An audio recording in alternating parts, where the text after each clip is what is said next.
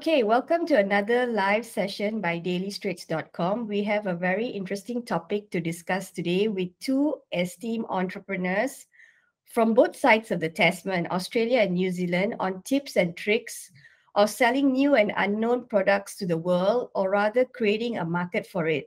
So, first things first, let's introduce you to our guest today, starting with Australia's Kate Lalak, who is a writer, a business strategist, and a business owner. Kate is the founder and CEO of Cloud9 Global, which is a corporate gifting agency based in Sydney, Australia. Next, I'd like to introduce you to the uh, our guest from Auckland, New Zealand, Lucy Wildman, who is who founded her children's fashion brand Little Flock of Horrors after her son suffered seizures as a baby. Lucy's story is a reminder that often life events are the catalyst leading to great business ideas. Both of our guests today will be talking about how they managed to get a market for their products when no one knew of it, with each guest providing tips and tricks in their respective countries. So, hi, ladies. Thanks for joining us today.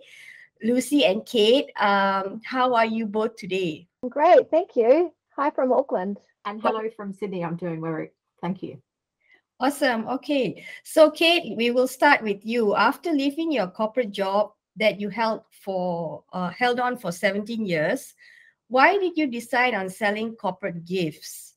Uh, also, right, did you do any sort of market research before you decided to dabble into that business? Yes, market research was absolutely key because it was a huge risk. I mean, I had a nice, safe, cushy corporate job um, but I didn't have a lot of control over things, and I really wanted to have ownership of something sort of from start to finish. So I needed to be fairly certain, as best you can be when you start a business, um, that there was going to be that the ideas that I had were actually going to get some traction in the market. So there are a lot of tools available for people that are starting to have. A lot of people have got ideas and don't really know whether it's it's going to be a thing.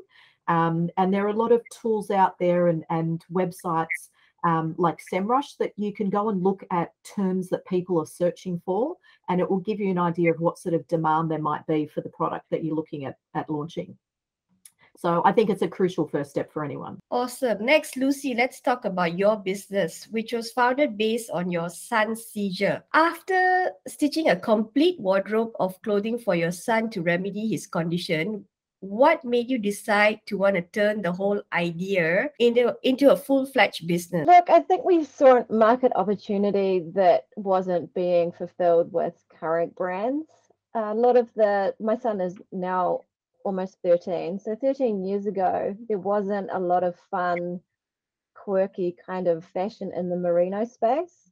Uh, definitely in children's clothing there was but not in that specialist merino fabric so we decided to take that over to Merino and make really cool, uh, cool styles that adults wanted to put on their babies that were that would sit seamlessly with other styles in their wardrobes. Um, so yeah, we saw something, we saw a gap in, in the market and just decided to jump in and do it. Awesome. Okay, so Kate, um, how did you go about sourcing products for your gift agency business. And I wondered if you used uh, virtual assistants or did you do everything by yourself from uh, at the first from the get go? Uh, yes, I did everything myself actually. Um, and and I think it's sort of the idea came together as I was doing the research and doing that that sort of searching. But um, it for me it was about being very hands on, and it was we had a very clear vision of what we wanted the brand to stand for. Um, and now we only source 100% of our products and packaging come from Australian businesses. So that already narrows down our suppliers. We're huge on sustainability. That further narrows down our suppliers because we're looking for people that sort of share our passion and our pillars that we stand for. Um, I go to a lot of trade shows. You'd be amazed how many suppliers you can find. And particularly often at a trade show, the owner of the brand will be working on their own stall. So you get to hear the story behind why someone created a candle brand or uh, like Lucy, a lot of the time people have an issue or they can't find something in the market, so they go and create it themselves. So some of my favorite suppliers that we use in our gifts are those sort of small, smallish, you know, even by small business, they might be turning over 2 million a year.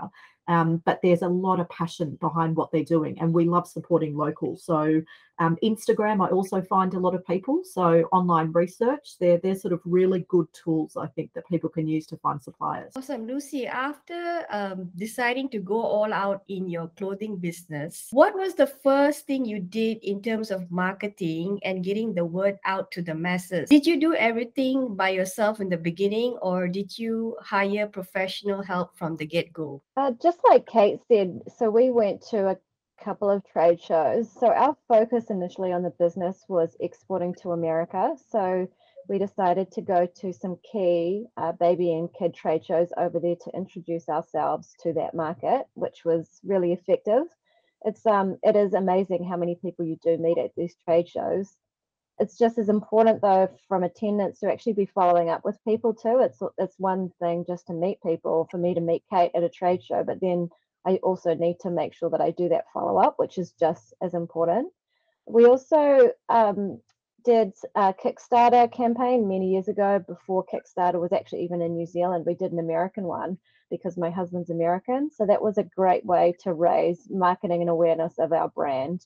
Um, it was just a way to kind of legitimize our business in a way and to take it from that concept to actual brand and idea um, to making the clothes, which was good. Um, the thing that we did find, but probably after nine months after we really started, we did get a PR um, agency involved, and that was great because it actually legitimized our brand, but also really secured our branding, um, messaging, our position, what we stood for in the market. Um, it really helped us just to narrow down all of these kind of ideas to one, you know, key paragraph of what we stood for. Yeah. So, what about you, Kate? How did you market your corporate gifting products to corporate companies in Australia? Was there a lot of cold callings uh, and uh, done by yourself or did you hire like professionals to do the job um, i'd like to consider myself a professional after 17 years in sales and marketing um, for us our strategy really very quickly switched from being b2c to b2b and i think they're quite different in terms of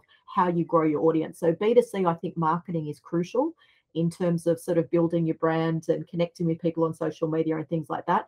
To me, B2B is more sales based. Um, and you still need people to buy into a brand, but um, corporates are looking for a different solution um, and sort of the way you position it. So there's a lot of networking. I think networking is one of the best things you can do in any business. So whether you join networking groups, networking, there's a lot of them um, moved to being online during the last two years, which actually made it much easier to do them. You didn't have to trek into the city and lose a couple of hours on either side. You just jumped on a call and an hour later you're done networking. So I've met amazing contacts from doing things like that, like business chicks and things like that. Um, and just getting on the phone. I mean, now you can go and meet people for a coffee, but otherwise, people are doing a lot of virtual coffees still. Um, and I think it's really about explaining your story and getting your story across to people. And I think no one does that better than the brand owner. And and you know, you're very passionate when you talk. I'm very passionate when I talk about gifting, and and I love my suppliers. I love getting their products into our gifts. So um, I think that that is very powerful. But you do get to a point where if you want to scale, you may need to look at outsourcing and getting some extra help. And like Lucy said, a publicist is a great idea because they they know how to sort of condense your story. They've got the contacts. They can give you some briefings on when you do interviews, but you have to have a story to tell. So, you know, PR is not there to sell your product. That's what marketing and advertising is for. PR is there to tell your brand story or you know it's something else that needs to be there behind it. So i think that's how you can sort of choose between whether sales marketing or pr which one's your biggest focus but you need all of them i think to be successful. So uh, the next question is for both of you. Um, i actually wanted to just talk about publicists because when you're an entrepreneur especially a first time small um, budget entrepreneur you tend to uh, stinge a lot on hiring um, external help. So um, is hiring a professional publicists important for any small businesses from the get-go? Or do you need to just wait wait wait for it for certain months to pass before you hire someone? So i'll start with you kate. I think um, we did some early pr and i think if I had my time again, and there's a number of things I would do again, but I guess that's how you learn things over the last four years I've learned. We probably went a bit too early committing to PR and we haven't we hadn't differentiated ourselves enough at that point. Um, and it did probably make it a huge challenge for the PR agencies we were working with to find that unique story to pitch in. Whereas now we have differentiated ourselves a lot more. Um, and also with my consulting business, the topics that I talk on there, that's what it really comes down to. I think if you've got something to say that's different and that, that will get the media's attention and will be of interest to people, it's much easier to get those media interviews or, you know, podcast opportunities or to be able to write um, op-ed pieces and things like that. So I think that's it, that doesn't necessarily come down to timing. That comes down to at what point you've got that that point of differentiation, which would be where I press the button and and I would definitely I think getting a professional publicist is a great idea um, w- when you're ready for them. Okay, so Australia in Australia, publicists are really expensive. it's uh, super expensive. So Kate, you uh, sorry, Lucy, you mentioned you went in after the nine month mark. Mm. So what was the thinking behind that? Uh, I think it was a greater strategy um, position, and that we really needed to get the word out, and not just in magazines. For example, I think people think that PR is just you know getting in the um, in the you know, weekly magazine or you know the weekly paper or whatever it is. It's actually touching so many other um, other touch points and other um, you know publications and you know as Kate said podcasts and things. So you actually want to have those touch points that are not just one thing; it's across the board. So that one person that listens to a podcast, for example, hears you, and then they may see something in the newspaper, or it's having those um, that those multiple things that I think is really important um, it is one of those things too where I I'm not a publicist. Um, you know, obviously I I make clothes. So for me to go and try to do the job of um, of a publicist or a PR agency, I just couldn't. I would have to dedicate so many hours of every week to it. And it's that it is that thing where is it cost benefit? You know, I think perhaps for us we did get a lot of PR, um, a lot of kind of um, talk around our brand at that time, but scalability is also something that people need to think about. It's all well and good getting the press, but then if people are going to your website, do you have a full collection? Is your collection even out? Um, things that like that that need to be considered and, and timing of when the press is going to come out and things like that that seem to be not not so important or something that you wouldn't think about but that are actually really important. Awesome. Okay so some small businesses have a hard time spending any money on marketing and prefer to do everything by themselves resulting in them being burnt out with some also ending their business or startups prematurely. What advice do you have for these entrepreneurs? So let's start with you first, Lucy. I think when it comes to uh, PR, for example, you really need to prioritize what do you want to get out of it. And if it's something that you can't do yourself or that you don't have a staff member on team that can do, find the money even if it's not um, you know if it's not the highest uh, level of pr effort then just find something with somebody that can help you because Otherwise, you you know, with me, for example, I only do one seasonal range a year. So that releases in March. So I need to make sure that I've got some press around my launch, maybe even, you know, pre-season as well. Because if I don't jump on it, then the opportunity is gone until the next year. And you also have to think too that it's it's forward planned as well. So it's not just a matter of a PR agency reaching out, you know, to magazines in February. All of it is, you know, six months backdated so all of those considerations need to be taken into um, you know into effect and and having a really solid calendar of what your marketing efforts are going to be and how you see pr being able to contribute to those. Awesome. What about you kate? So entrepreneurs who don't want to spend money what do you have what, what kind of advice do you have for them? I think my advice to people would be to walk before you run. I think a lot of the time people come into a business and think they suddenly need to have an enormous range of products or services available from day one. Um, and I think they put themselves under a lot of pressure then, um, feeling like they need to do all of that. I would advise that people start smaller and make sure that you get your range right and, and take all those steps and uh, you know do the things that you need to do to make sure that you're speaking to a particular audience and you're quite clear on what that is because sometimes if you go too broad a range and you're speaking to too many different people the marketing becomes very complex Whereas if you bring out a smaller range of maybe, you know, you, you, still need to have enough products that there's some variety when people come to your website. You don't want two products on there, but maybe go with half a dozen or 10 products instead of thinking you need to start with 50 and be really clear on who you're marketing those products to. Get that range up and running, get some great testimonials, get some good reviews going, and get the traction and then start expanding out and then expanding your marketing with the range. Awesome. So um give us five steps that you took to get customers to get to know your to get to know and buy your product when we when it was relatively unknown. Uh so Kate, let's start with you. Um, so education was a really important thing for us in terms of um, explaining to people why we're different and why you would do your gifts with us over one of our competitors. I mean, one of our biggest competitors are sort of hamper companies, but I hate being compared to a hamper company because we're much more personalized. Um, but you need to explain those things to people. People don't have a lot of time to make a decision, especially corporates. They they sort of have their go-to to suppliers. So if you want someone to switch from buying from uh, you know whoever they usually buy their products from to you, you need to give them a good reason for doing it. Um, a really good thing for us was sending out samples.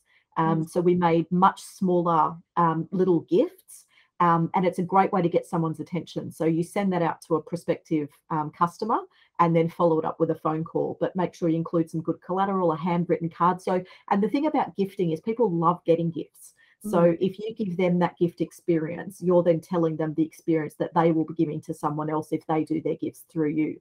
Um, so that that would be another way that that I would suggest that people do it.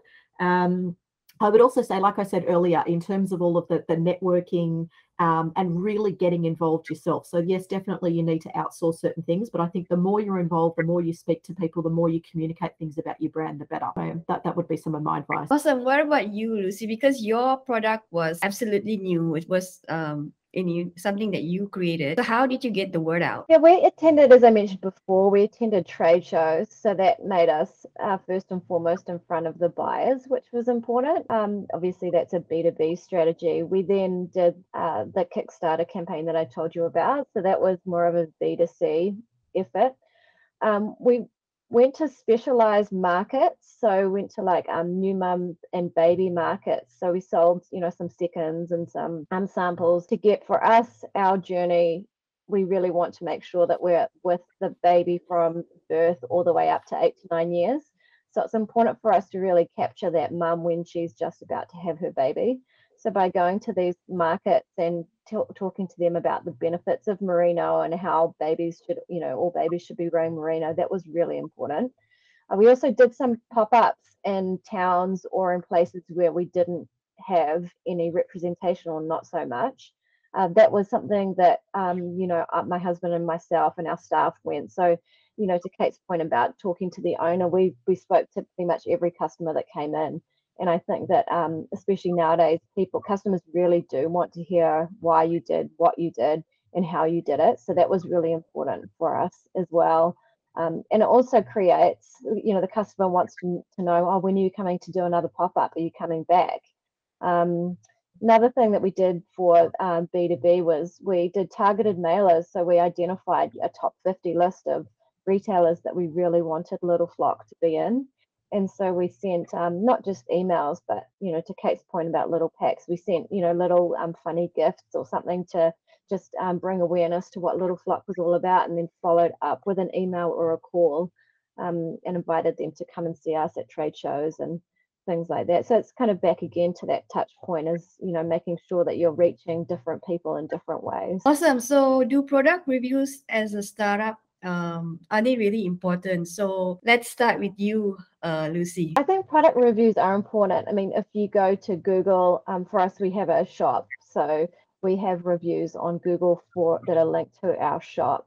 Those are really important because it gets people to come in the door. I think um, things that are just as important for us is word of mouth with um, new mums and um, and you know influences people that are recommending your product because they've used it um, the power of new mums is is quite amazing. Um, you know, you don't realize how much they, you know, they're going to have coffees and they have like little music groups and things. So if you can really impress a new mum with something that they want their baby to wear, um, it's pretty powerful. I would say more than a product review on Google or, you know, something else. Awesome. What about you, Kate? Yeah, I think that's it's crucial. I think for people to give positive feedback, it's good and well to keep telling people how great your product is, but I think for other people to verify it is really important. Um, and we're very fortunate because we're gifting, we might have one person places an order for 250 event gifts, but then 250 people are then exposed to our product by receiving one of our gifts. Um, and we often then get a phone call from someone saying, Oh, I received one of your gifts. I'd like to place an order for our next event. So every touch point that you have with people is an opportunity for, for another sale. So I think having all those little personalized touches, um, it's it's a long process for us doing handwritten notes, especially if you know there's big orders. But it makes such a difference. I think doing those little things that make you stand out and makes people remember you. Um, and like Lucy said, you, you, know people can see your stuff online, but if they've actually had a connection with you um, and engaged with your brand in some way, they're much more likely to remember you. Awesome. So finally, right, uh, what is the best time to start promoting a product or a service? So at the pre-launch, before the product or service is fully launched, or once it is completely launched. So the reason why I'm asking this question is that some people prefer not to promote their products too early as they fear that the comp- competitors might steal the idea. Uh, and, um, you know, but some people, they need to do it to drum up, um, you know, sales or excitement. So Kate, um, let's go with you first on this. So how do you do it? Yeah, we uh, we actually spent a year researching. Um, our our business was actually travel based initially, so that that all fell apart obviously in March 2020, and we we had a very very big pivot in terms of expanding our business out. Um, but we spent a year actually putting together our first product. In that time, though, you've got a business to run. I'd invested a lot of money into the business, um, so we were still taking. Um, ad hoc orders. I was chatting to people a lot about the brand. We started um, we started with building a community. Um, and because we were B2C initially as well, it's much easier to do. So using social media, um, and starting to communicate what's important to your brand. I think you can do that without actually having a product to sell initially, what you stand for, the type of content that you put on there, um, who you follow, things like that. So when you do launch, you're actually launching to a ready made community. Mm. So I, I, do think that's important because sometimes you need to balance it because at some point you need money to start coming in. You can't keep researching for too long. All right. So okay, for clothing, baby uh baby clothing, like children's clothing, right? There's a lot of competitors. So how do you do it, Lucy? We have a cycle that we follow every year. So for example, in about two weeks, we will be having our winter 23 photo shoot. Um, but that range doesn't launch until next April. But what happens is we have we show all of our retailers that product in August and September um, by that time they've already had they've had a look at everybody else um, what everybody else is doing and they can see how our range is going to fit in with theirs. Um, so B, b2b it's a much longer there's a much longer tail because the, they've already seen the range then by the time it's march they know what they've already ordered. Whereas b2c it's a different approach because um, we can't be showing them our collection well, first of all the seasonality of it right but also um, you know you can't be teasing a product for eight months because it gets a bit boring. So we really start uh, pushing the winter range probably end of january. It's still quite hot here but we'll send out you know little teasers and little snapshots of um, of perhaps prints or seasonal campaign imagery or things like that just to get people really excited we're lucky that we've been doing this for a while that people do get excited about uh, when the new Little Flock collection is going to come out. Um, I think if if it's your first range, it, it would be much harder to make um, you know to make a dent in the kind of busyness that is branding and collection. But we are lucky that we do have um, customers that are wanting it. And to my point before, because we have these babies that you know last year were in you know maybe six to twelve months now that mums are looking for you know the next size up. So yeah Awesome. All right. That is all the time that we have for today. We have just been speaking to two wonderful entrepreneurs from both sides of the Tasman Kate Lalak from Sydney, Australia of Cloud9 Global, and Lucy Wellman of Little Flock of Horrors from Auckland, New Zealand. So, um, thank you so much to the both of you for dialing in and joining us today. Thanks so thank much. You. I really enjoyed my time. Thank you. The pleasure is all ours. Be sure to join us next time as we aim to have another interesting chat live here on dailystraits.com. Thank you.